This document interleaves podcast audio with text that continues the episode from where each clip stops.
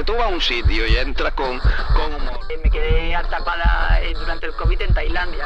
La va a poner en, en orden o la va a poner en su sitio un incendio, o sea. Soy psicóloga, soy psicóloga sanitaria.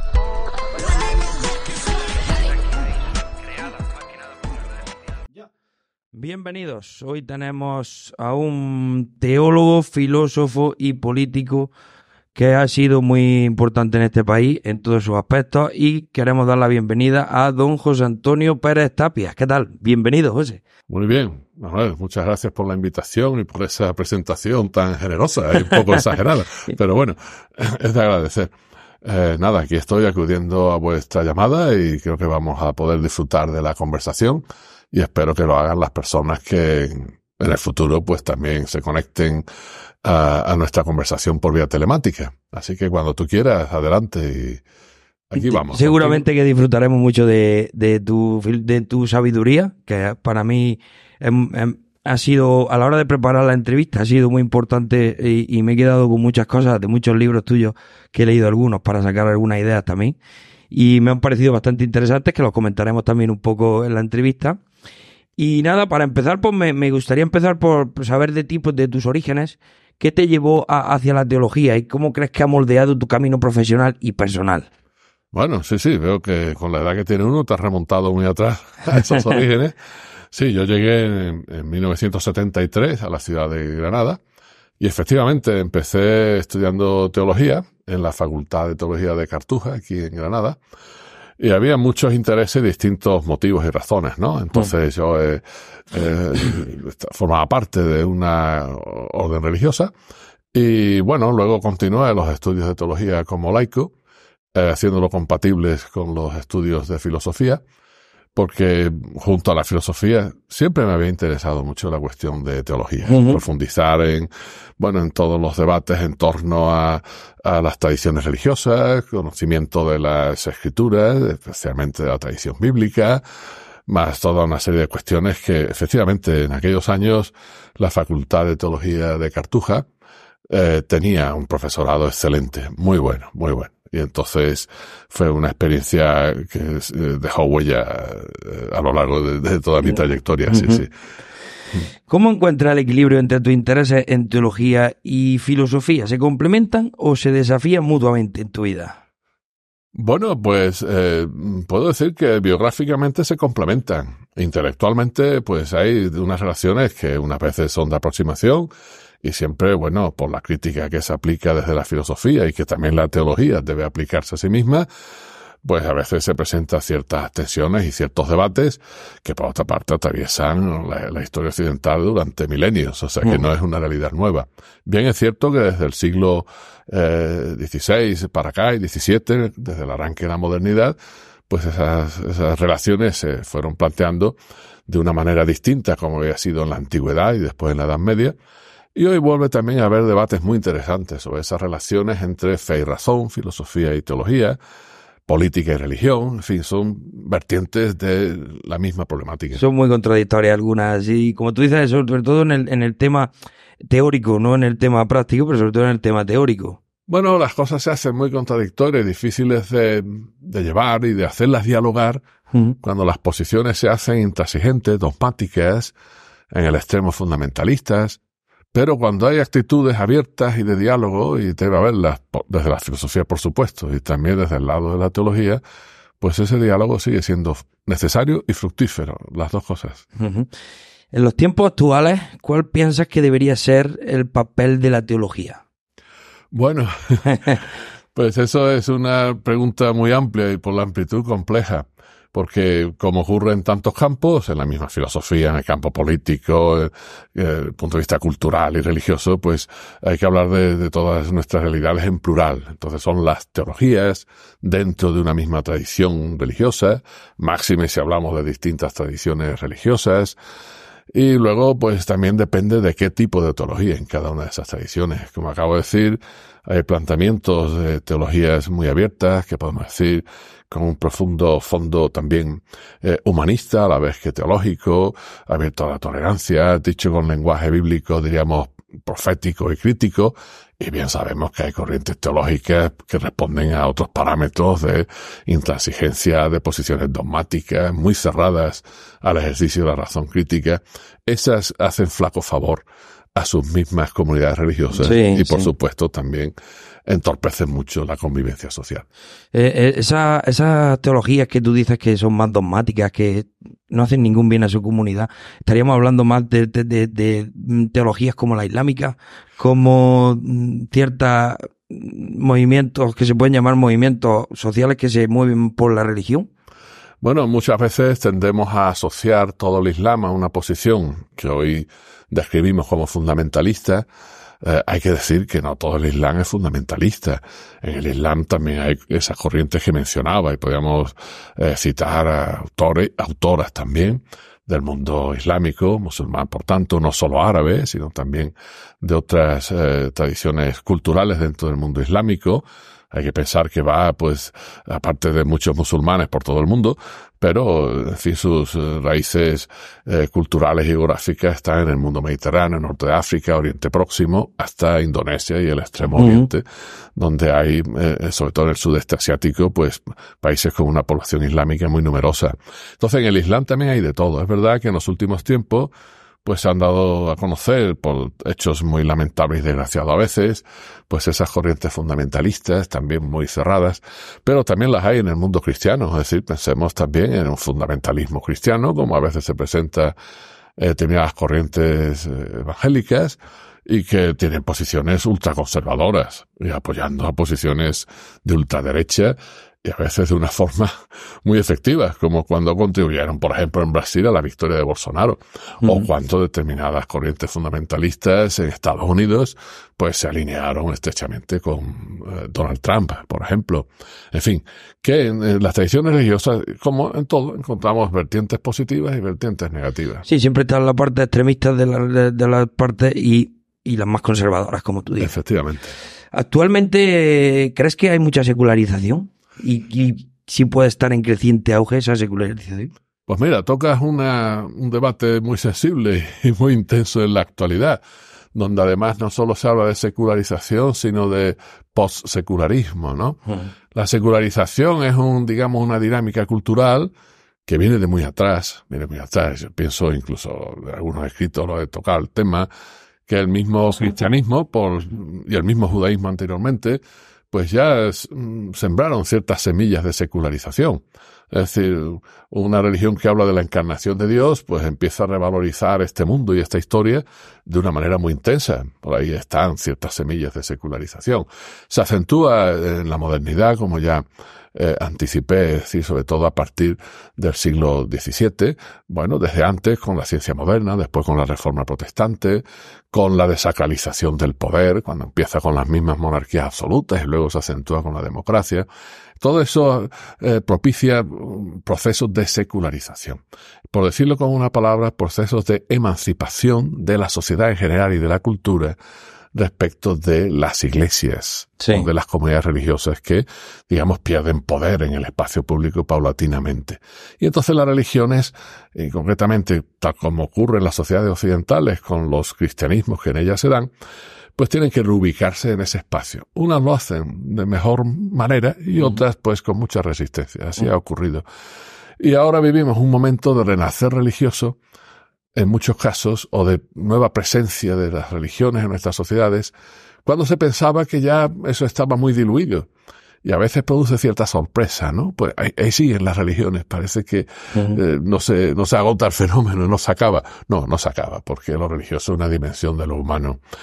Eh, entonces hay un debate sobre eh, cómo es esa presencia actualmente, cómo debe tratarse, eh, eh, cómo hacerla compatible con la exigencia de laicidad de nuestros estados democráticos, si quieren ser consecuentemente democráticos, cómo se combina pues ese, ese florecer a veces o esa nueva presencia de comunidades religiosas con la diversidad religiosa y la diversidad cultural uh-huh. de cara a un diálogo intercultural e interreligioso. Son problemas nuevos que se plantean actualmente. Respecto, respecto a la secularización, como estás hablando, hay una duda que me surge. ¿Cómo va el futuro de la teología? Bueno, no, no, no soy yo tampoco una persona especialmente indicada para hacer esos pronósticos. Eh, el futuro es incierto en todos los terrenos ahora mismo, ¿no? Sí. Y más que en otros momentos de la historia, eh, porque se acumulan muchos factores y algunos de ellos fuertemente distópicos, es decir, con una carga negativa considerable. Y cuesta trabajo mirar al futuro, incluso más trabajo aún hacerlo con cierto optimismo. No obstante, hay que mirarlo de manera esperanzada. Pues desde ciertas corrientes teológicas, pues se trata también de asumir las realidades actuales y enfocar ese futuro, pues dando, eh, bueno, pues especiales motivos en el ámbito de las creencias, en el seno de sus comunidades religiosas, para afrontar ese futuro de manera esperanzada y sobre todo para colaborar a ese futuro en términos de una mejor humanización, mayor humanización en todas las sociedades donde las distintas comunidades estén presentes. Entonces las teologías pues tienen que eh, aportar ahí desde sus elaboraciones intelectuales, desde sus tradiciones de fe, todo lo que puedan a ese respecto y hacerlo pues asumiendo, tras ese proceso que has comentado, incluso en época postsecular, asumiendo la secularidad de nuestra sociedad. Es decir, de la emancipación de nuestra sociedad, lo cual no quiere decir que desaparezcan las religiones, uh-huh. pero que sepan ubicarse en este contexto de sociedades pluralistas, de sociedades democráticas, de estados que deben ser laicos, en fin, y ahí las mismas teologías y las mismas confesiones religiosas tienen que hacer un trabajo importante y no siempre se les ve dispuestas. Realmente para que para seguir siendo relevante hoy en día, sí deben de, de, de, de un poquito de, de luchar para seguir estando en...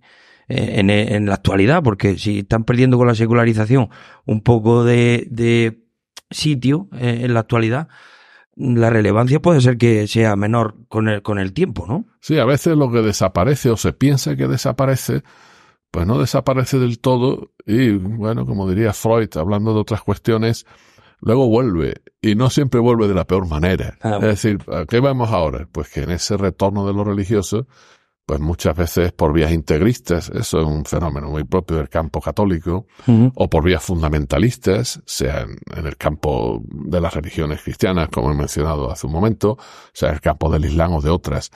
¿Qué sería lo deseable? Pues que las mismas tradiciones religiosas vieran florecer e impulsar mejor desde su seno pues esas corrientes más abiertas, más tolerantes, capaces de, eh, bueno, convivir en condiciones pluralistas uh-huh. y luego pues asumir también compromisos de emancipación, compromisos, por ejemplo, hasta con el movimiento feminista, por supuesto, y, eh, incorporarlo a sus propios planteamientos. Sí. Hay un peso fuerte de, de, de patriarcalismo en general en las tradiciones religiosas y entonces eso muchas veces no está. Eso limita un poco, limita un poco también el acceso de ese, de ese movimiento a, a Claro, claro, y además resta credibilidad a las mismas iglesias, ¿no? Uh-huh. Ahí vemos al Papa Francisco haciendo ciertos esfuerzos en ese sentido, pero no se ve muy secundado desde las mismas filas eclesiásticas. Ahora que quiero entrar un poco que también en, con tu opinión filosófica, y siendo filósofo y teólogo y conocedor de Tomás de Aquino, filósofo que trabaja el concepto de la existencia, me viene una cuestión sobre la existencia de Dios, que es un tema que plantea cuestiones filosóficas fundamentales relacionadas con la ontología e implica un debate entre diferentes ideas, cuya expresión habitualmente no se limita al mundo de la racionalidad, sino que extiende al de las creencias.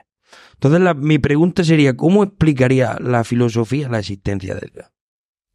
Bueno, entramos en terreno filosófico. Eh, bueno, después de todo, yo hice estudios de teología, soy graduado en teología, pero donde me he doctorado y he desarrollado mi tarea profesional, académica, investigadora, docente, etcétera, en el campo de la filosofía y en esos diálogos también con cuestiones religiosas, como cuestiones políticas, antropológicas, culturales, etcétera, ¿no?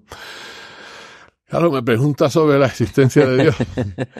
Bueno, los medievales podían hablar de esto, digamos, con más soltura, porque tenían una visión distinta a la nuestra. No se había producido, pues, ese distanciamiento entre razón y fe. Entonces se movían, sobre todo, en fin, desde el cristianismo primitivo y el maridaje y la interacción que hizo con el pensamiento griego, romano, el mundo, la herencia del mundo helenístico, pues se movía en una cosmovisión que reunía todo eso, donde la teología acabó siendo un poco la que marcaba la pauta, es decir, era muy fuertemente desde el pensamiento de Agustín de Hipona, San Agustín. Con Tomás de Aquino, ya que lo menciona, las cosas cambiaron un poco, porque empezó a distinguir entre razón y fe, precisamente, Tomás uh-huh. de Aquino. Venía también del mundo islámico, ¿eh? Averroes, antes, también empezó a distinguir de manera muy convincente, filosóficamente, eh, entre razón y fe en el mundo árabe musulmán, desde Al-Andalus, bueno, aunque tuvo que exiliarse. Y luego, pues eso pasó al campo cristiano medieval, y entre otros, Tomás de Aquino retoma ese asunto y le da mucho, eh, mucho espacio a esa, impulsa esa diferenciación, ¿no? Y concede a la razón, pues, una notable autonomía, aunque el marco lo seguía estableciendo la fe religiosa, el marco teológico, pero ahí sembró también una semilla que acabaría fructificando también en términos posteriores de secularización. Hay que decir que Tomás de Aquino, pues, le costó trabajo sacar adelante sus tesis en el mundo medieval, ¿eh? Su posición resultaba muy heterodoxa frente a un agustinismo dominante. Por lo tanto, también pasó lo suyo, aunque luego la Iglesia lo subiera a los altares y, y lo declarara, en fin, de una, una figura muy especial en su tradición teológica, ¿no? Sobre la existencia de Dios, mira, la filosofía llega un momento en que se da cuenta que sobre esas cosas, bueno, pues eh, eh, puede hablar, pero no puede demostrar nada. Es decir, la vía tomista, que además era un ejercicio de razón en un marco de fe, pues no es defendible filosóficamente desde hace muchos siglos, ¿no? Eh, Descartes intentó otras vías para demostrar la existencia de Dios, pero para resolver ciertos problemas filosóficos, ¿no? La existencia de Dios no quedaba demostrada por las vías que Descartes mismo lo intentó. Eso es una cosa que excede a la razón. Uh-huh. Si mencionamos algunos autores de referencia obligada, Kant ya dejó las cosas bien claras al respecto. Le precedió el filósofo de origen familiar, eh, eh, hispano-portugués, que era Spinoza también. Uh-huh. Entonces, Kant, ya, desde la razón teórica, pues no se puede demostrar la existencia de Dios, ¿no? La razón tiene esa idea de Dios, pero no la puede manejar conceptualmente, no, no tiene un apoyo para ello, ¿no? Sí, Kant la recoge por el, desde el punto de vista de su reflexión moral, en su ética, ¿verdad? Como algo que se postula para que, entre otras cosas, la vida moral tenga sentido y con ella la vida humana. Pero después la crítica fue siendo cada vez más rotunda y aparecen planteamientos explícitamente ateos, que por otra parte se puede pensar que se van a un polo contrario, porque la no existencia pues tampoco se puede demostrar en el sentido riguroso del término demostrar. Pero en definitiva es una cuestión, mira, la, todo lo relativo a Dios en nuestra tradición y en otras está asociado a, pues, a una idea de redención, a una idea de salvación, ¿verdad? Uh-huh. Salvación, pues, de los humanos que han discurrido, hemos discurrido por este mundo, a veces soportando mucho sufrimiento y mucha injusticia. ¿Quién rescata eso, no? Pues mira, hay un filósofo ya contemporáneo, del siglo veinte, que Adorno y otros de la Escuela de Frankfurt, que vienen a decir, del punto de vista de la redención, no se puede prescindir, es decir, no se puede olvidar, está ahí, nos interpela, nos cuestiona, ¿qué pasa con tanta injusticia de este mundo? Hay salvación, hay rescate, no se puede prescindir, pero filosóficamente no lo podemos manejar, es decir, no, no hay demostración al respecto. Puede haber testimonio de quien tenga determinadas convicciones de fe y siempre pasando eso por una razón que aun en la teología también tiene que ser crítica para sí. No contribuir a falsas creencias. Eh, todos tenemos con el tiempo, la mayoría de la sociedad, los últimos nociones de filosofía que tenemos es la que estudiábamos en la escuela y recordamos a Platón, Maquiavelo y algunos filósofos más estudiado en la, en la época académica de cada uno, de, sobre todo en la secundaria. Pero para recordar un poco y que la gente retome un poco el concepto de filosofía. ¿Qué es la filosofía? Bueno, pues podemos dar distintos tipos de respuestas. Vamos a dar una así de entrada, eh, que, que quiero que sea como muy gráfica, ¿no? Uh-huh. Imaginemos que nos trasladamos a Atenas hace milenios, ¿no? Y había por allí un tipo que era Sócrates, ¿verdad? Y un ateniense le pregunta a otro, tú y yo, paseando por allí por el ágora, y le pregunta, ¿qué es la filosofía? Por allí vas a Sócrates, y te digo, hombre, allí va Sócrates. Ese es un filósofo. Si queremos saber qué es la filosofía, vamos a ver qué hace Sócrates, ¿no? Uh-huh. Sócrates interpelaba a sus conciudadanos, dialogaba con ellos, tenía la pretensión de, de que cada uno, cuando diera opiniones, elaborara esas opiniones y supiera, fuera capaz de sacar la verdad que pudiera llevar dentro. Uh-huh. Y desde esas verdades, pues, establecer un diálogo acerca de, cerca, acerca de ciertas cuestiones verdaderamente importantes para la vida de los individuos, cómo vivir correctamente desde un punto de vista moral, para la vida de la ciudad, la polis, que decían los griegos, es decir, uh-huh. cómo apuntar a objetivos de justicia. Claro, eh, la figura de Sócrates muchas veces era muy incómoda. Eh, se decía de él que era como un tábano, ¿no? Que daba dando vueltas, molestaba, picaba, por no decir otras expresiones que pudieran ser más groseras, ¿no? Sí. Eh, entonces, eh, por eso también era, muchas veces era objeto de burla, era objeto, eh, a veces hasta de cierto maltrato, desprecio, pero se mantenía ahí en sus trece, y ahí su figura quedó recogida en los diálogos de Platón, que fue su discípulo. Sócrates molestaba tanto que al final fue condenado a muerte por la Asamblea Ateniense, ¿verdad? Uh-huh. Porque incomodaba mucho. Y además se le acusaba de ateísmo, justamente, de que criticaba tanto la tradición y los mitos antiguos, ponía a todo el mundo a pensar críticamente, y eso molestaba. Molestaba a las élites, molestaba a los defensores de la tradición, etcétera. Y entonces fue condenado a muerte. Él aceptó y, eh, y, y, y se tomó la cicuta, ¿verdad? Eh, bueno, pero por ejemplo, por una frase de Sócrates, ahora mismo, para no extendernos demasiado, que era muy indicativa suya. Eh, eh, prefiere, yo prefiero padecer la injusticia a practicarla. Uh-huh. Eh, es de una notable autoexigencia. Por eso aceptó la ley de la ciudad, aunque no estaba de acuerdo, porque le condenaba a muerte injustamente. Pero siempre se negó a practicar la injusticia. Esa es la figura de Sócrates. Bueno, uno después la criticaron mucho, por ejemplo Nietzsche, por otros motivos. Pero yo creo que es un punto de referencia que, interpretándolo bien, nos indica mucho qué es la filosofía como saber crítico, como saber que dialoga, como saber que tiene un compromiso fuerte de verdad, no con la verdad con mayúscula, como si hubiera una que sería dogmática, uh-huh, que hubiera que imponer. No, un compromiso de ir buscando verdades, un compromiso de justicia, es decir, cómo esclarecer, digamos, lo que pensamos que debe ser la justicia, cómo esclarecer nuestros eh, deberes morales, como decía Kant después, qué podemos esperar. En definitiva, la filosofía pues es ese tipo de discurso crítico, dialógico, que argumenta, que da razones, por tanto, y que trata de comprender la realidad humana, comprendernos a nosotros mismos, a nuestro mundo, a nuestra sociedad, a nuestra cultura. Y además la filosofía no lo puede hacer sola, tiene que dialogar con las ciencias, tiene que dialogar con otros saberes, tiene que dialogar en el espacio público de la ciudadanía, uh-huh, tiene que dialogar con la filosofía de otras culturas. En fin, ese es el quehacer de la filosofía. Es interesante porque así mmm, muchos retomamos el concepto de filosofía para meternos ahora a hablar un poco de ciertos aspectos como... Me gustaría saber, por ejemplo, para mí, a título personal o cualquier persona, que, eh, que, ¿por qué necesitamos la filosofía actualmente? Pues mira, hay un italiano que murió hace poco. Era un gran humanista, Lucio Ordine. Se le ha citado mucho, ¿no? Y escribió un librito que, que, se, que se le ha hecho tanta referencia, tantos foros, aunque luego no se le hace tanto caso, que se titula uh, La utilidad de lo inútil. Sí, la filosofía no es un manual de aplicación inmediata, no, no genera un libro de instrucciones, vamos. Uh-huh. ¿Verdad? Es un ejercicio de reflexión crítica, como he dicho, dialógica, también propositiva, esa reflexión, hace propuestas, pero, eh, digamos, tratando siempre, por una parte, de reunir todas esas explicaciones en función de nuestra comprensión, ¿no?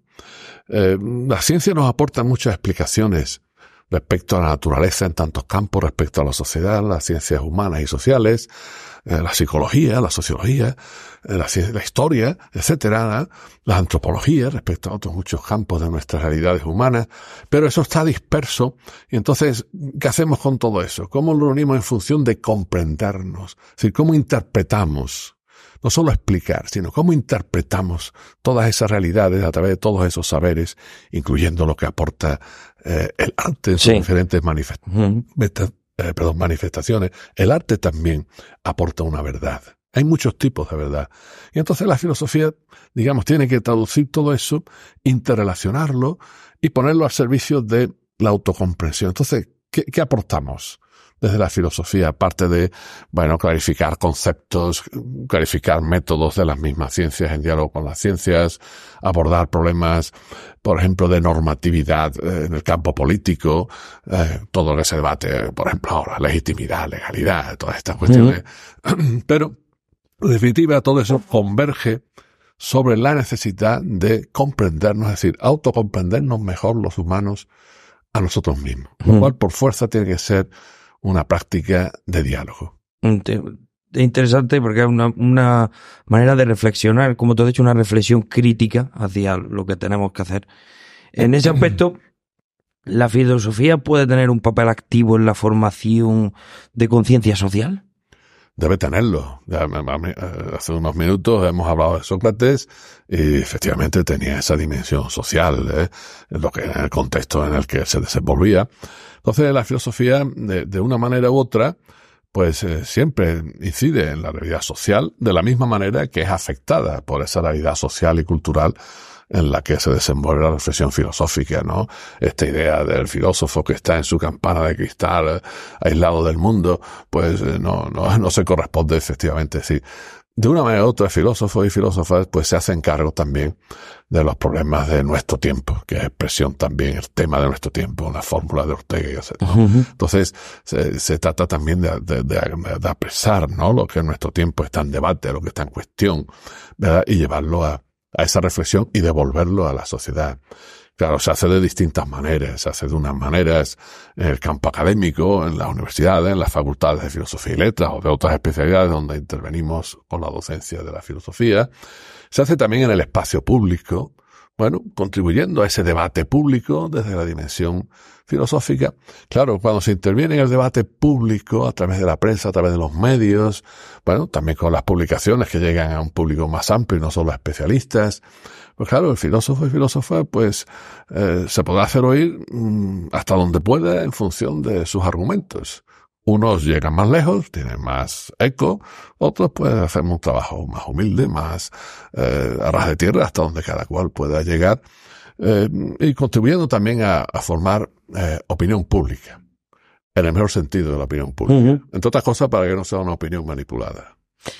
El, ¿La filosofía y su estudio son tan importantes para las sociedades democráticas? Son fundamentales eh, los estudios filosóficos. Um, si se hacen bien, si se estudia bien y se difunde bien y se enseña bien. Aquí hay problemas muy complejos, ¿no? Es cuestión de poner en eh, fin, eh, ahí ahora en Solfa lo que hacen, lo que hacemos los profesores y profesoras de filosofía en los distintos niveles. Pero hay que mejorar la enseñanza de la filosofía, cosa que ocurre en todas las épocas, ¿no? Muchas veces decimos, no hay que perder la enseñanza de la filosofía porque entonces no tendremos una ciudadanía crítica. Y la pregunta sería, oye, ¿qué hemos hecho? Cuando muchas veces constatamos que la ciudadanía no es suficientemente crítica y ha habido muchos estudios de filosofía, como tú has apuntado, en secundaria, en el bachillerato, etcétera, ¿no? Uh-huh. Entonces hay que, hay que mejorar todos nuestros procedimientos. No siempre es fácil, porque hay problemas pedagógicos, hay que resolver cuestiones didácticas, y entonces pues hay que contribuir, antes hablábamos de opinión pública, contribuir a, digamos, a, a la conciencia ciudadana. Uh-huh. Tener esa conciencia de ciudadano, que no es la conciencia de que reivindica unos derechos que tienen que ser respetados y salvaguardados por el Estado, que así debe ser, en eso puso el acento la tradición liberal, uh-huh, sino que también hay unos derechos políticos que hay que ejercer, hay unos compromisos que hay que asumir. Hay uh-huh. una democracia que hay que velar por ella a diario, que ni se regala ni se mantiene sola. Y entonces la filosofía, como otras disciplinas, pero especialmente la filosofía, sobre todo el campo de la reflexión ética, de la filosofía política, eh, de conocimiento también de la historia de la filosofía, pues tiene que contribuir a esa conciencia ciudadana. Así es desde los orígenes. Es decir, democracia y filosofía en Grecia nacieron, iban de la mano. Nacieron juntas. Ha cambiado la democracia, no es lo mismo la nuestra que la griega, ha cambiado la filosofía, pero ahí hay un vínculo, digamos, fundacional. En otras sociedades, en otras culturas, pues la filosofía o lo que ellos han desarrollado equiparable a esta filosofía, pues ha ido por otros derroteros y también presentan ahora la necesidad de abordar situaciones y problemas similares. Hablando de, de que había cambiado las democracias y, y la relatividad con, con los aspectos éticos y morales, eh, eh, estudiando un poquito Maquiavelo en sus libros como El Príncipe y los discursos de Tío Livio, teorizó sobre la nueva política que expresa la formación de un Estado laico. Es decir, la ética y la teología de la base política. De, separaba la ética de la base de, de la teología de la base política. Una confrontación directa con el pensamiento teológico medieval. Entonces, ahora mi pregunta es, ¿percibe la política como carente de ética o dominada por intereses partidistas? Bueno, la política que de hecho mmm, tenemos, eh, uh-huh. sí, hay muchos intereses eh, de todo tipo, ¿no? Eh, todos sabemos, bueno, pues los intereses económicos que pesan sobre la política y a veces desde lobbies pues muy potentes que la condicionan fuertemente.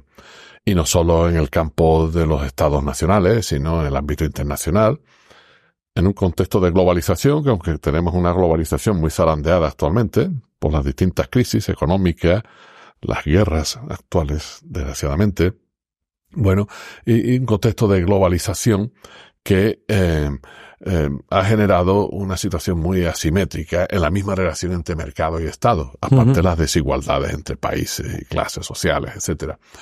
De manera tal que los Estados pues han perdido capacidad de actuación en su propio espacio nacional y entonces están muy expuestos a las presiones de todo tipo transnacionales en ese contexto de globalización.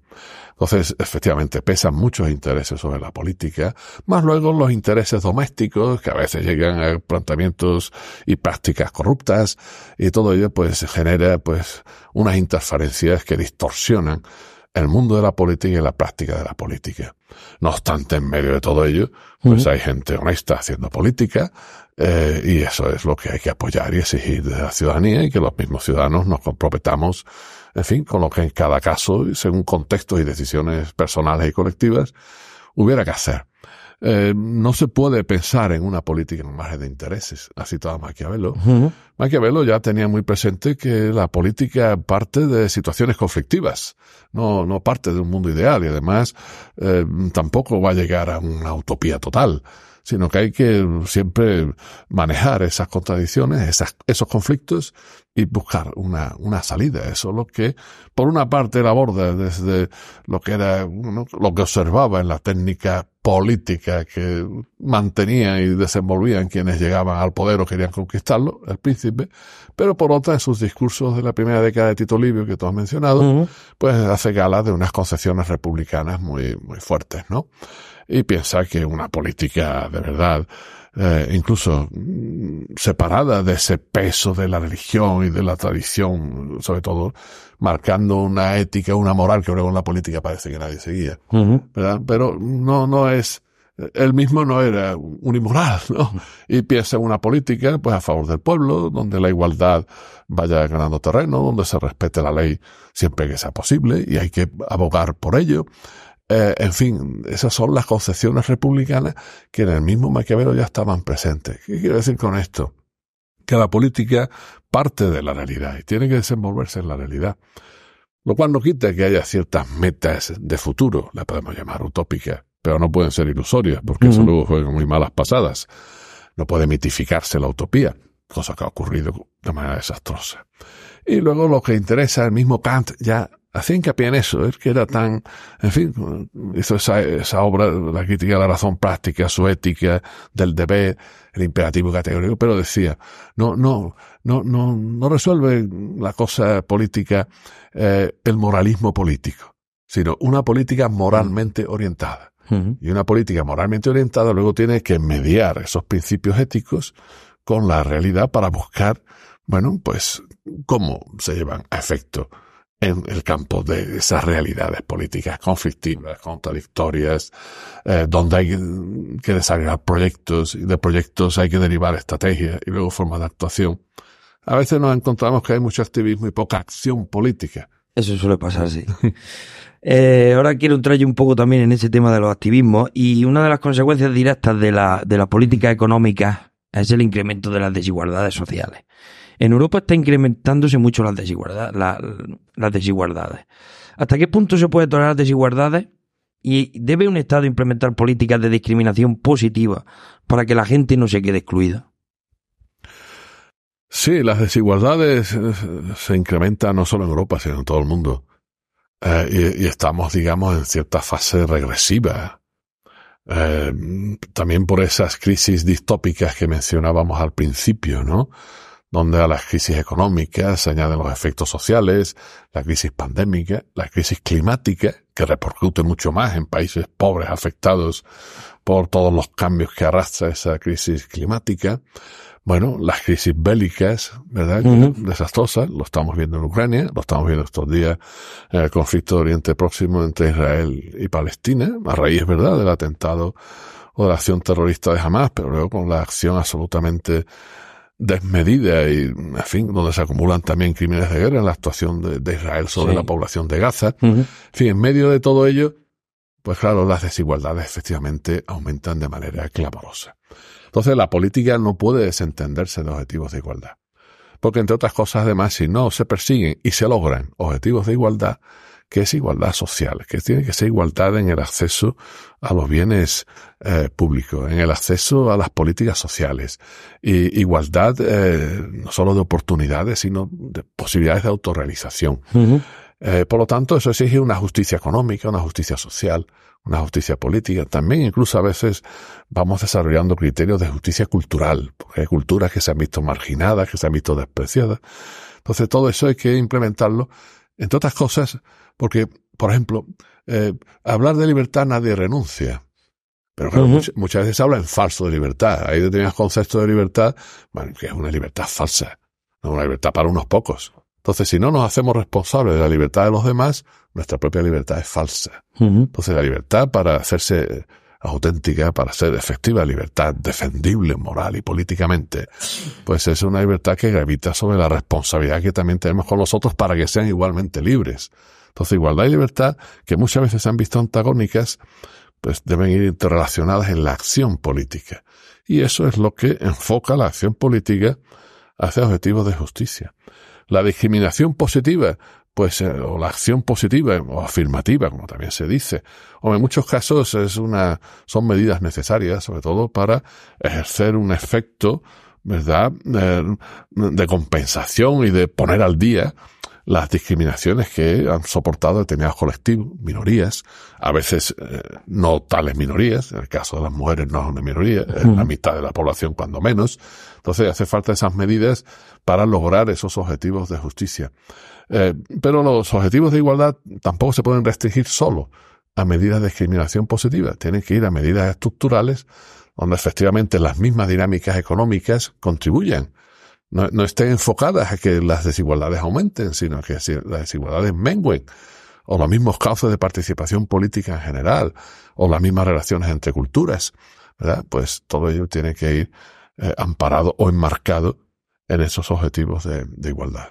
Entrando en la discriminación positiva, eh, hay algunas polémicas que dicen, no sé si crees cierto, que algunos movimientos liberales, neoliberales, promueven la desigualdad porque la, pol la política de discriminación positiva termina generando ciudadanos pasivos, dependientes y vagos.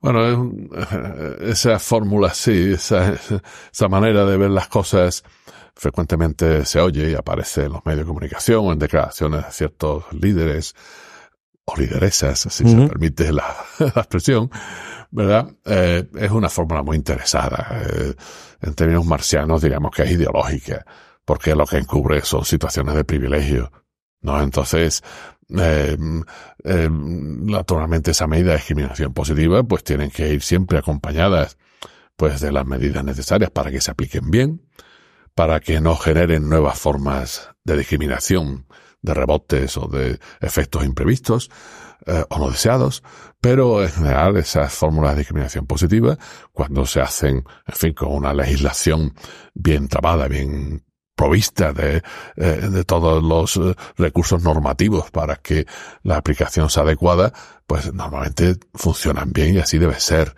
Eh, a veces, pues claro, ¿qué se percibe? Bueno, que, mira, las medidas de discriminación positiva tienen que ir encaminadas a, a resolver, pues, ciertas cuestiones relativas a las diferencias que existen en nuestra sociedad. Porque no todos los grupos son mayoritarios, efectivamente, sino que hay grupos que por sus diferencias, pues, no han tenido la consideración, a veces ni la visibilización, que les corresponde por dignidad a las uh-huh. personas que integran esos grupos, ¿no? ¿Qué ocurre? Que el tratamiento de las diferencias, tanto respecto a las personas como respecto a las culturas o a las minorías, pues tiene que ir acompañada de, eh, de exigencias de igualdad. Exigencias de igualdad articulándose con eh, respeto y reconocimiento de las diferencias. Porque si el reconocimiento de las diferencias no va acompañado de exigencias y logros de igualdad, ¿qué ocurre? Pues quien está en posición mayoritaria desde el punto de vista que sea, pues siguen imponiendo sus su diferencias. Claro. Por ejemplo, en las relaciones entre culturas, pues sí, le puede dar reconocimiento a las distintas culturas y cada una en su espacio, en su nicho social, sí. Pues sí, tiene su lugar bajo el sol. Pero luego la cultura mayoritaria pues sigue poniendo y marcando la pauta a todos los demás, ¿no? Entonces hace falta que haya pues unas relaciones también igualitarias. Eso exige, aparte de buenas leyes, mucho diálogo social, mucha interlocución con unos colectivos y otros, y mucho atender, bueno, a cuestiones que a veces han quedado postergadas porque a lo mejor han pedido relevancia mediática, porque las circunstancias sociales han cambiado. Si atender a las diferencias, pues no puede dejar por ello de atenderse a, bueno, a desigualdades de clase, a situaciones que, en fin, padecen a lo mejor colectivos de trabajadoras, de trabajadores, en muchos campos de la producción, de la actividad económica, etcétera. También hay que atender, por supuesto, a eso, como se viene haciendo desde mucho tiempo atrás. Uh-huh. Un aspecto, una teoría que a mí me ha llamado mucho la atención, que es la teoría de la ventana de Overton, uh-huh. que se usa mucho en política actualmente y sobre todo la asocian a la manipulación social a través de ciertos movimientos que crean la política. Digamos, mueven, mueven a la sociedad dependiendo de donde quieren que estén a través de ciertos movimientos como crisis, persuasión social, presiones, eh, ciertos aspectos que la, los políticos mueven. Me gustaría saber tu opinión sobre si ese teorema se está implantando en la actualidad de, de, en, en varios aspectos y si realmente funciona. Bueno, antes hablábamos de los grupos de presión económico en el ámbito nacional y sobre todo ya también internacional en contexto de globalización. No son no solo económicos, son mediáticos, son a lo mejor también, bueno, religiosos, bueno, tienen también mucho poder, uh-huh. y lo estamos viendo también en nuestros días. Sí, de todo tipo, pues nos encontramos con esos grupos de presión. Hace un rato hablábamos de opinión pública y esa opinión pública pues hay que depurarla para que no sea una opinión pública manipulada, cuando resulta publicada, con efectos a veces nefastos en la sociedad. Hoy hablamos mucho de, eh, del efecto de las redes sociales, que pensábamos que iba a ser un espacio de intercambio de ideas y todo muy fructífero y positivo, sí. y vemos que pasa de todo. También tiene su vertiente negativa y desgraciadamente muy acentuada. Hoy estamos en puertas de todo, bueno, ya nos metidos en todo el desarrollo de la inteligencia artificial. Nos vamos a encontrar ahí también con muchos riesgos de manipulación, de sesgos a través de la computación algorítmica y todo ello. Entonces hay que tener buen cuidado, como señalas, ante todo eso. Eh, ¿A qué apunta la, el teorema, como lo llamas, que citas?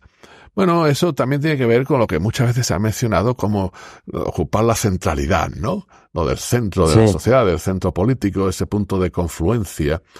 Claro, si, si la política se atiene solo al centro, o a, ese, a lo que esa ventana de Overton va dejando que se vea, y a veces lo estrecha mucho, pues claro, puede llegar a posiciones muy conformistas y, y por lo demás, y la sociedad tiene determinadas presiones muy conservadoras. Entonces hay que procurar pues abrir ese espacio, abrir esa ventana, ampliar lo que se llama el centro, y ahí es donde determinadas fuerzas políticas, en general, determinados planteamientos, pues tienen que ir, digamos, impulsando pues una amplitud de miras mayor, una nueva perspectiva y profundizar en ciertos temas que a veces la propia sociedad no quiere ver. Nuestra sociedad no quiere afrontar los problemas o las cuestiones migratorias. Sí. Entonces, ¿qué se hace? Pues aplica una ley de extranjería, por otra parte. En fin, sería deseable que fuera otra. Eh, y no logramos que eso cambie de manera sustancial.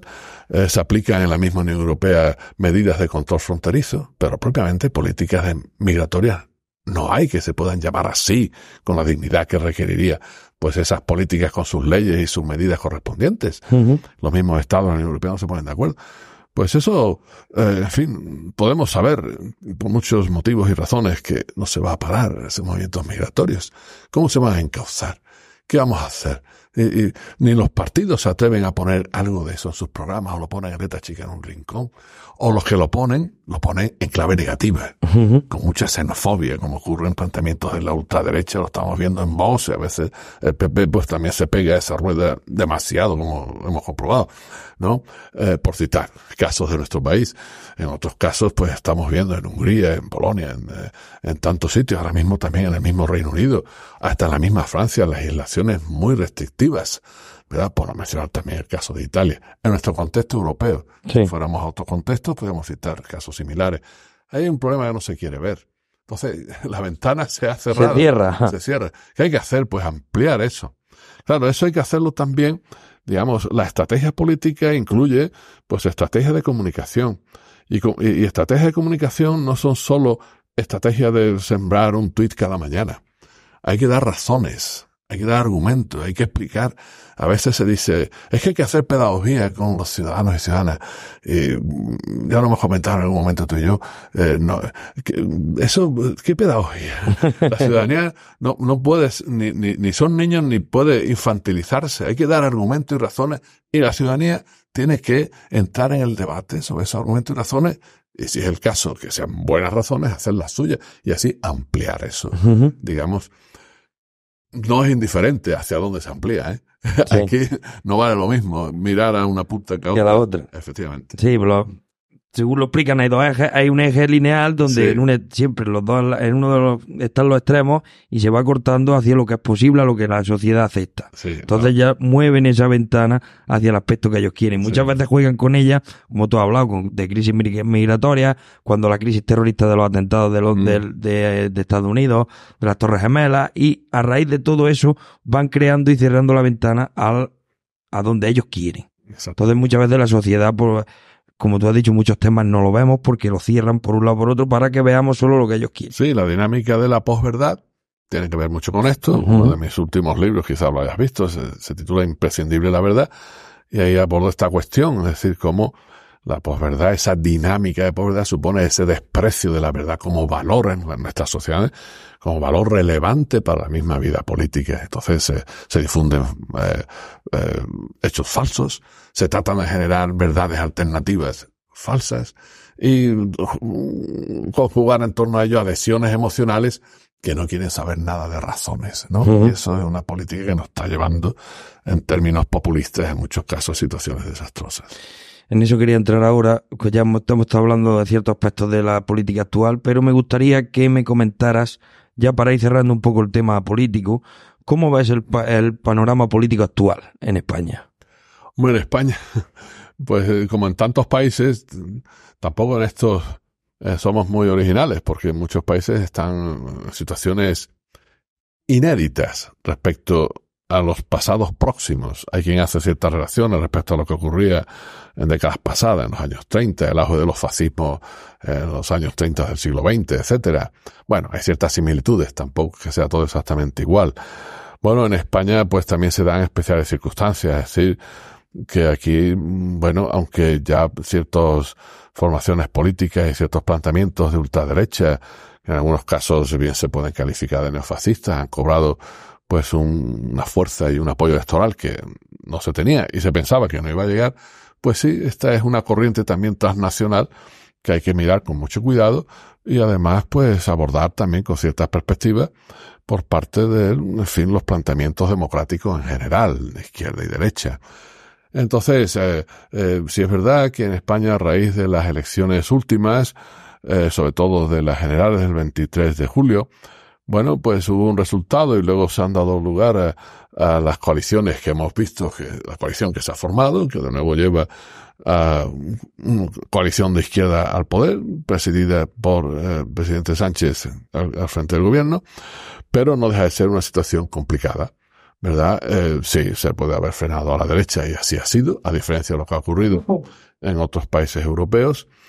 Eh, es de lamentar que la derecha conservadora, con algunos elementos liberales del Partido Popular, pues se haya alineado de la manera en que lo ha hecho por una precipitación eh, política muy ciega con Vox. No, no tenía por qué, ¿verdad? Entonces eso también ha decantado, digamos, esta, lo que se entiende muchas veces como esta polarización en la que actualmente se encuentra la política en general en tantos sitios, uh-huh, y la política española también, ¿no? Entonces es un momento difícil, delicado. Sí, se despeja la situación de un gobierno ya, en fin, eh, con el apoyo parlamentario suficiente para llevar a cabo su legislatura. No sabemos cuánto durará, pero con expedientes muy difíciles de resolver. Es verdad, con muchas políticas sociales, que seguramente van a continuar las políticas sociales que se han hecho en el mandato anterior de Pedro Sánchez, retomando pues una larga tradición también de gobiernos de izquierdas y demás. Bueno, pero el contexto europeo y mundial nos pone en situaciones muy difíciles. No sabemos cómo va a ir la dinámica inflacionista, cómo van a venir las crisis energéticas si las sigue habiendo, aunque de momento parece que están contenidas, que en el seno de la Unión Europea pues se consiguió, eh, fue un mérito también del presidente español, pues toda la cuestión energética, controlarla y nosotros barajarla en unos términos en la península ibérica mm. especiales. Bueno, pero hay otros muchos temas, eh, digamos, de difícil solución y resolución, ¿no? El de la amnistía eh, es defendible desde el punto de vista jurídico. Siempre pensé que cabía en nuestra Constitución, pero necesita muchos argumentos políticos y eso no están suficientemente clarificados. Que es de esperar, es de esperar que en el debate parlamentario, donde esas razones se verbalicen y se expongan y se difundan uh-huh. de manera más efectiva, pues todo ello se, se dé a conocer con mayor detalle y de manera más consecuente. Es decir, un proceso de amnistía pues responde pues a ciertos elementos de pacto, diríamos a ciertos elementos de reconciliación, eh, bueno, a ciertas pautas eh, de cambio, y la sociedad española en general, aunque unos y otros puedan tener cierta idea al respecto, pues no tiene suficiente claridad al respecto. Y es lo que se está demandando y esperemos que ocurra y se verbalicen esas razones ante un proceso que es difícil. Y luego está pues la cuestión territorial, que no es que vaya directamente vinculada a la amnistía, aunque los partidos independentistas de Cataluña han tratado de establecer cierta sí. conexión, pero desde el punto de vista legal y político no tiene por qué darse esa conexión. Pero eso no quita que sea un, un problema que está ahí abierto, sin resolver. Y hace falta también que otras fuerzas políticas clarifiquen sus posiciones al respecto. ¿Hacia dónde quieren llevar el Estado español? Dada la complejidad de nuestro Estado, que no es ni la situación de Alemania, ni la de Francia, etcétera, pues esa es una cuestión que, que sí, requiere un gran esfuerzo, además de diálogo, no solo en la izquierda, ¿eh? de diálogo transversal en todo el espectro político. Y es verdad, hay quien dice que el horno no está para esos hoyos, eh, y es cierto, pero hay, hay que empezar a moverse, al menos dar a conocer las distintas proyecciones de futuro que tienen las diferentes fuerzas políticas. Bueno, pues yo creo que con esa explicación que nos has dado, el tema político lo hemos dejado bastante, bastante bien explicado desde tu aspecto político, y ahora me gustaría entrar en tu bibliografía, bueno. que tienes un amplio, un amplio, un amplio biblioteca a tu nombre, y yo he visto algunos libros, como El legado de Gadamer, que tú eres coautor, creo, si no me equivoco, sí, de ese sí. libro, ¿no? Eh, donde analizan la influencia de Gadamer en la filosofía. Y mi pregunta sobre ese libro es, ¿cuál crees que es la parte más relevante de su legado en nuestro contexto actual? Sí, bueno, eso fue un libro en colaboración que, donde participamos muchos autores y autoras, no solo españoles. Resultó de un congreso que hicimos aquí hace años. Vinieron muchos también de Latinoamérica y de otro, algún otro país europeo. Bueno, El legado de Gadamer, sí, yo tengo ahí mi capítulo correspondiente, además formaba parte del equipo organizador. Gadamer fue un filósofo también muy relevante, entre otros, de, de la filosofía del siglo veinte, pues es el con el que se identifica especialmente por su relevancia en esa corriente, lo que se conoce como la corriente hermenéutica, ¿no? Uh-huh. Y tiene que ver con lo que decíamos ya hace un buen rato, y si nos siguen oyendo nuestros eh, seguidores en, en el podcast, eh, tiene que ver con esa tarea de la filosofía volcada a la, a la comprensión de las tradiciones culturales, de las tradiciones religiosas, de las tradiciones políticas, comprensión que requiere explicaciones, pero que requiere también un esfuerzo de interpretación adecuado, ¿verdad? Para, comprendiendo esas tradiciones, comprendernos también a nosotros mismos, viendo cómo llegan a nosotros, cómo las incorporamos, cómo las cambiamos. Parece a veces que lo, hablar de la tradición es algo conservador. No. Los conservadores matan las tradiciones porque las hacen, las, las meten en una foto fija. Y tradición es lo que se transmite, ¿verdad? Uh-huh. Entonces, ¿pero cómo se transmite? Manteniéndolas vivas. Por ejemplo, Gadamer, como otro también de la tradición hermenéutica, en fin, al que en su día le presté mucha atención, interesantísimo, un francés, Paul Ricoeur. También hicimos algún congreso donde él estuvo presente. Eh, entonces, eh, a, apuntan a que eh, hay, hay que hacer esa interpretación, por ejemplo, respecto a los mitos del pasado. Uh-huh. Los mitos del pasado, ¿de qué hablan los mitos? En el pasado hablaban de muchas cosas, cómo había que cultivar la tierra, cómo había que construir los barcos, cómo eh, organizar el tiempo, los calendarios, eh, y todo eso intervenían dioses, hacían relatos, pero lo principal de los mitos es que afrontaban el sentido de la existencia humana, daban una respuesta de sentido, iban pegados a las religiones y a los ritos.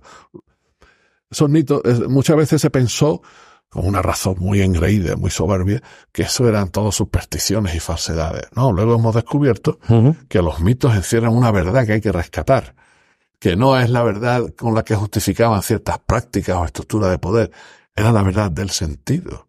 El mito de Caín y Abel, uh-huh. ¿qué dice de las relaciones humanas? ¿Cómo hablamos de la fraternidad desde el mito de Caín y Abel? El mito de Babel, por decir mitos bíblicos, uh-huh. o el mito de Prometeo, en la literatura antigua eh, griega, tal como nos llega a nosotros, ¿no? Uh-huh. Entonces, eh, eh, hay que mm, interpretar bien esos mitos, lo cual nos obliga a criticar las mitificaciones que nosotros fabricamos. Uh-huh. Porque los mitos, esos mitos Son del mitos. pasado es una herencia valiosa. Las mitificaciones nuestras son un desastre. Es decir, sí. mitificar el mercado, mitificar el Estado, mitificar una raza, mitificar, mitificar, es decir, convertir algo en intocable. Eh, pues ya sabemos a dónde nos ha conducido. Man, uh-huh. Si vamos siempre a conceptos cerrados, como sí, exactamente. La, eh, la global, globalización por posmodernidad y educación. Toca temas cruciales de nuestro tiempo y me gustaría saber qué desafío principal ves para la educación en la era de la globalización. Sí, ese, ese texto, bueno, además, sí, hubo un tiempo que me dediqué de manera más especial, porque así me lo demandaban muchos colegas y, en fin, determinados colectivos también en América, sobre cuestiones de educación, ¿no? Hubo un libro sobre ese tema que se editó en Argentina y tuvo cierta difusión, ¿verdad? Entonces, la, la globalización, lo que ha supuesto, eh, a pesar de que ha sido muy asimétrica, muy unilateral desde el punto de vista de que se ha impuesto un mercado global, pero también relaciones globales, desde el punto de vista de las comunicaciones, desde el punto de vista de los flujos de población, hemos hablado de las migraciones, etcétera. Entonces, nuestras sociedades están mucho más interrelacionadas y además se han hecho mucho más complejas por la pluralidad tan intensa, que ya no es solo la diversidad que una sociedad genera de sí misma, sino la pluralidad y esa diversidad añadida con todos los que en distintos momentos vienen de fuera, se integran o tienen dificultades para integrarse, uh-huh. y entonces hay que hacer nuestras sociedades, pues eso, más abiertas, más inclusivas, y articular esa pluralidad de cara a la misma convivencia social en términos democráticos. Y la educación ahí, pues como en tantas cosas, tiene un papel muy relevante. Por eso trabajé, he seguido trabajando sobre cuestiones de interculturalidad aplicada a la educación, aplicada al diálogo religioso, aplicada al campo político, cuando he hablado de una ciudadanía intercultural, cuando recogiendo autores como eh, Ricoeur, que he mencionado, como otros actuales, como el alemán Axel Honneth, etcétera, como el francés, eh, bueno, el francés de origen búlgaro Todorov, que hablan de dinámicas de reconocimiento. ¿Cómo se produce ese reconocimiento de unos hacia otros, ¿no? Uh-huh. En fin, todo eso tiene que ver con, con esa globalización, interculturalidad, etcétera. He visto otro que también me ha llamado mucho la atención, que es Internauta y Náufrago, que es la búsqueda del sentido en la cultura digital. Y, y mi pregunta es, ¿cómo crees que ha cambiado nuestra forma de buscar sentido en el mundo digital? Bueno, el mundo digital, nuestro mundo general, o sea, la, la, la revolución informacional y todo lo que es la cultura digital, que además ese libro era, de, si, si no recuerdo mal, lo publiqué en dos mil tres, cuando empezaba, bueno, estábamos con Internet, empezaba, se vislumbraba las redes sociales, fíjate todo lo que ha cambiado, ¿no? Sí, bastante. Pero sí, de la, toda la cultura digital y todo ello, esa revolución informacional, incidía en nuestras relaciones, incidía en cómo construimos, incide, cómo construimos eh, nuestras identidades personales y colectivas. Es decir, por ejemplo, eh, eh, si hiciéramos un elenco de elementos con los que nos identificamos, con los que respondemos a quiénes somos, pues no mencionaríamos solo elementos biográficos que mencionaban nuestros padres, nuestros antepasados. Eh, nuestros mismos perfiles, las redes sociales, es un uh-huh. elemento de identificación y de construcción de identidad, ¿no? Eh, en fin, para bien y, y para a veces eh, tiene su lado negativo, uh-huh. ¿no? Eh, entonces, la búsqueda del sentido, pues la búsqueda del sentido, es decir, todo eso unido, pues eh, claro, a unos desarrollos tecnológicos muy potentes, unos desarrollos tecnológicos que van de la mano también de unas fuerzas económicas muy interesadas en ese desarrollo tecnológico. Correcto. Por eso lo, por eso mm. lo financia. Y las tecnologías en general, cuando nacen, sirven a los grupos dominantes. Y luego hay que ganar esa batalla para ponerla al servicio de la sociedad en su conjunto y que no generen nuevas desigualdades. Y en medio de todo ello, pues nuestra cultura, cuando aparecen estas tecnologías, no solo por ello, pues es una cultura muy nihilista, que ha perdido esas coordenadas de sentido. que suministraban antes las tradiciones religiosas, que se recogía esa herencia, se vivía de otra manera. ¿Cómo reconstruimos sentido en ese contexto de una nueva cultura digital, nuevas relaciones, nuevas formas de construcción de identidad o de subjetivación, como también decimos, uh-huh. ¿verdad? Sabiendo que el sentido, ¿te acuerdas de aquello de la sí, existencia de Dios? El sentido no se demuestra, el sentido no se demuestra, el sentido se vive. Y quien no tiene vivencia de sentido, bueno, pues su vida colapsa. Uh-huh. Bueno, ya lo vemos, a dónde llegan muchas veces los problemas de salud mental y oh. todo esto que se menciona. Sí. Porque la gente se ve vaciada del sentido de su propia vida. Entre otras cosas porque sus relaciones se ven abocadas al fracaso. Porque a lo mejor muchas relaciones virtuales luego no generan la suficiente densidad relacional para que el individuo se sostenga sí. uh-huh. sobre su propia identidad, sobre su propia subjetividad en términos dialógicos, y más si se ve sometido pues a presiones, a acosos y cosas. Entonces, nuestras sociedades tienen ahí pues un desafío importante de, re, de dar paso a reconstrucciones de ese sentido. Los individuos tenemos que resolverlas en nuestras biografías y la sociedad tiene que, eh, digamos, amparar cierto sentido de la vida en común. ¿No? Uh-huh. No es fácil, pero es no, una tarea pendiente. La verdad que no. Sí. El, como último ya, el último libro que me ha parecido también muy interesante es Invitación al Federalismo. Explora el federalismo como un modelo político. Entonces me gustaría que, ¿cómo crees que el federalismo puede abordar los desafíos políticos actuales, especialmente en España? Bueno, tiene que ver con lo último que hablábamos hace también unos minutos de la situación política española, ¿no? Mira, ese libro, sí, sí, se me funciona bien la memoria, creo que en, que en este caso sí también, afortunadamente, es de dos mil trece, se publicó en dos mil trece por la editorial Trota, donde he publicado varios. Eh, invitación al federalismo. Es decir, mira, eh, soy de los que pienso, y mucho antes de haber escrito ese libro, muchos artículos y otras publicaciones, que el Estado español necesita una solución federal. En eso no soy nada original. Ya en el siglo diecinueve se hablaba de federalismo, la primera república, que duró muy poco, pues ya se definió como república federal, con Pi, Maragall y otros, ¿no? Bueno, tuvimos el desarrollo autonómico a partir de la Constitución del setenta y ocho, pero en el mismo Estado autonómico español pues necesita una reforma en profundidad. Lo que pasa es que se van desplazando en el tiempo y nunca se acomete del todo, y así nos encontramos con muchas situaciones sin resolver. En los tiempos recientes, yo pongo un ejemplo de para que se vea eso. Nos acordamos de la pandemia, ¿verdad?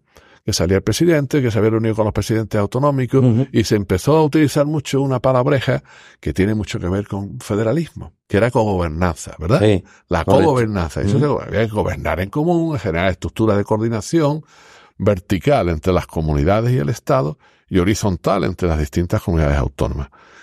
¿Dónde está la cogobernanza? ¿Se ha avanzado algo en serio? ¿Hemos hecho alguna reforma legal para consolidar esa cogobernanza? Uh-huh. Claro que a veces hay acciones de co coordinación, pero ¿de qué depende? Muchas veces de la buena voluntad del presidente, de los ministros, de las comunidades autónomas. Pero esto no puede quedar solo a expensas de la buena voluntad de uno y otro, y si no la tienen. Uh-huh. Y si hay determinados enfrentamientos, ¿cómo vamos a hablar del modelo de financiación autonómica? ¿Verdad? Sin, uh-huh. sin meter a su vez estructuras de coordinación. Entonces, hay vacíos, porque lógicamente el Estado autonómico ha ido creciendo, diríamos inductivamente, de abajo arriba. Las iniciativas de las diputaciones generaron las comunidades autónomas con dos vías, la de ciento cincuenta y uno, la de ciento cuarenta y tres. Bueno, y se han consolidado ya todas las comunidades autónomas, más ciudades autónomas, Ceuta y Melilla, uh-huh. pero hay muchos vacíos en la legislación, en las prácticas, y es necesario, entre otras cosas, un pacto federal. Un pacto federal en el que las distintas comunidades pacten, ¿verdad? Pues, eh, digamos, todas esas estructuras, los cambios legales oportunos, y todo pacto supone una lealtad federal. Sí. Si no ofrecemos ese modelo federal, pues vamos a tener un Estado autonómico que, si no se arreglan determinados déficits, pues va a estar ahí en una situación en trances complicados, insatisfactorios, y por otra parte surgen planteamientos independentistas como estamos viendo en Cataluña. Sí. Pero ¿qué se ofrece como proyecto? Hay en contraposición a los independentistas. ¿Ofrecemos algo? ¿Cómo mejoramos este Estado español de cara a un futuro de largo plazo? A mí da cuenta de que las realidades nacionales en el Estado español son un hecho. La misma Constitución vigente habla de nacionalidades y regiones. Se hablaba de nacionalidades porque hablar de naciones era muy duro en el sí, momento. Sí. ¿No? Eh, entonces, ¿cómo se maneja eso? ¿Qué traducción tiene? Es verdad que con las autonomías, pues, y luego con la reforma de estatutos, se, se, se atrancó el estatuto de Cataluña con la resolución del Tribunal Constitucional en dos mil diez, y fue, en fin, un poco lo que hizo ya desencadenar el, todo el movimiento independentista hasta fechas posteriores, ¿no? Hasta la actualidad. Bien, entonces todo eso hay que abordarlo. Por eso insisto en ese federalismo, invitación, Eh, y las razones para ello eh, eh, en, en esta España que necesita un Estado plurinacional. La solución federal no es divisoria, que a veces lo que apuntan quienes tienen todavía mentalidades muy centralistas a pesar de tanto autonomismo. El federalismo siempre es eh, articulación de, de, de una unión pactada. Es decir, que eh, es para es para unidad, no para disolver Eh, la unidad, sino para mejorarla, para articularla de la voluntad expresa de comunidades y ciudadanos y ciudadanas. Uh-huh. Entonces, por eso abogar por ese federalismo. ¿Qué ocurre? Hombre, ocurre que venimos de la historia que venimos, ¿verdad? Eh, de una historia donde lo federal y los planteamientos federalistas han estado mal vistos, han estado denigrados, se han interpretado como esos disolutorios de la unidad nacional. Oye, que la unidad nacional, eso no está escrito en las estrellas, ¿eh? No. Que lo indisoluble de la nación española, ¿cuántas naciones se pensaron indisolubles y han sido disueltas? Con el paso de los años. Entonces aquí no hay nada asegurado. Eso es una mitificación, ¿verdad? Correcto. En fin, todo ello pues requiere pensar mucho, cambiar mucho, dialogar y generar pues un, un contexto donde además la ciudadanía vaya asumiendo la necesidad de ese debate y clarificando también los propios los propios criterios. Por eso la necesidad de abundar ahí. Y además, pues, eh, bueno, por decir cuestiones filosóficas de fondo, hay que elaborar, pues, la misma idea de soberanía. Las naciones, las hay, a ver, las haylas, y en España, uh-huh, con esta pluralidad nacional. Pero no hay que mitificarlas, ¿no? No hay que mitificar en el mismo Estado. Mira, el, el Estado y el Estado-nación es un invento. Bueno, los estados venían de antes, ¿no? Pero el Estado-nación es, es del siglo diecinueve. Bueno, en ese contexto de globalización, uh-huh, donde lo que necesitamos ya son estructuras transnacionales para gobernar esa eh, globalización, el, el Estado-nación no es que vaya a desaparecer, pero le pasa como a las religiones. Tienen que reubicarse. Sí. No puede. Por eso a los independentistas mismos había que decir, oye, estáis reivindicando algo decimonónico. Es decir, sí. eh, si estamos en procesos de interrelación en el marco de la Unión Europea, ¿se arregla algo generando nuevos estados por decisiones indefinidas en los mismos estados de la Unión Europea? En fin, eh, es un debate abierto y, eh, que hay que participar y aportar razones, ¿no? Todo esto viene al hilo del libro. Muy bien. Encantado de que hayas venido a dejarnos toda tu sabiduría, José Antonio. Bueno, pues, pues ha sido un placer y además, bueno, yo creo que hemos tenido una conversación interesantísima que has llevado de una forma magnífica.